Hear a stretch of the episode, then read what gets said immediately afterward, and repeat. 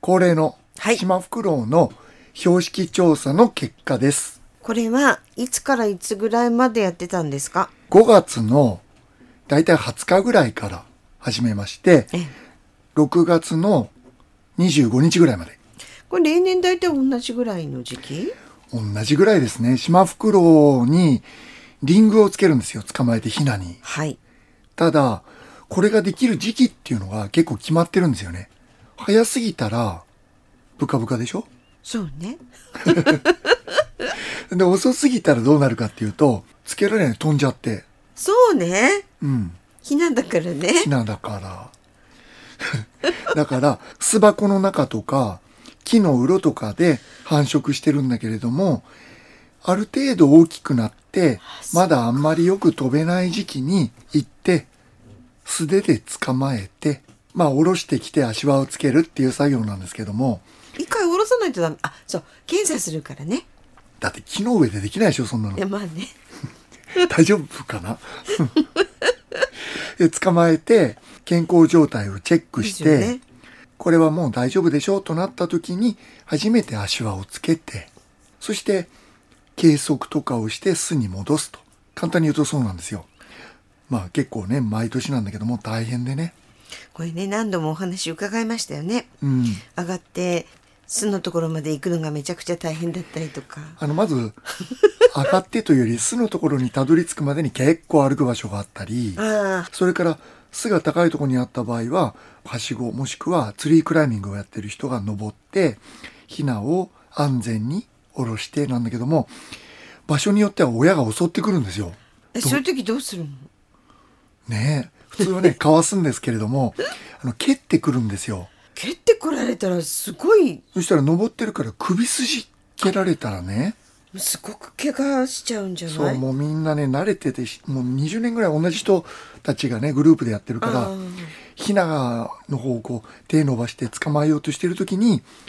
親が襲ってくると、おい、行ったぞーって言ってね。で、行くのはいいんだけど、蹴るでしょそしたらみんな、あ、蹴られた、蹴られたとかって下で笑ってたり、笑って済むの蹴られる寸前にもう片手で取ればいいのにとか適当な、ひどいこと言ったりしてあね。まあね下から見てるといろいろ言えますからねそう。ただね、もうみんな慣れてるから、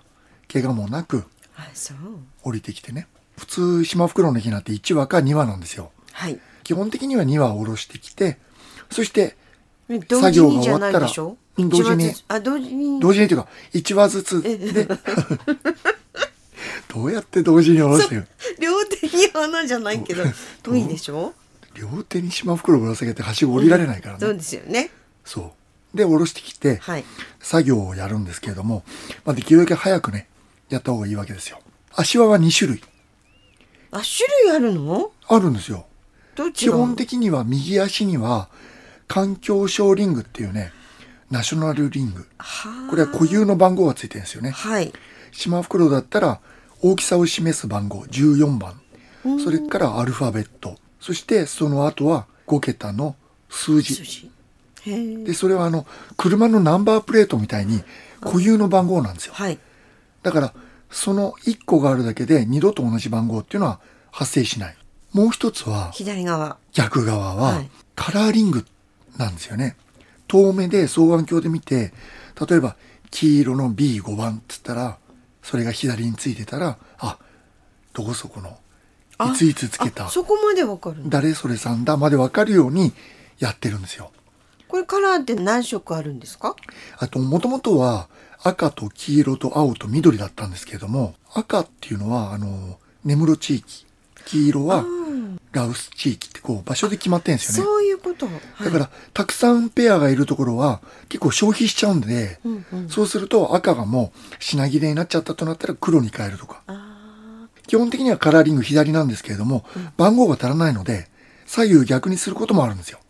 ーうんそしたら、左側に黄色の B5 番だったら、次は右側の黄色の B5。あ一通り終わったらね、ーうんうん左側で取り決めてやってる。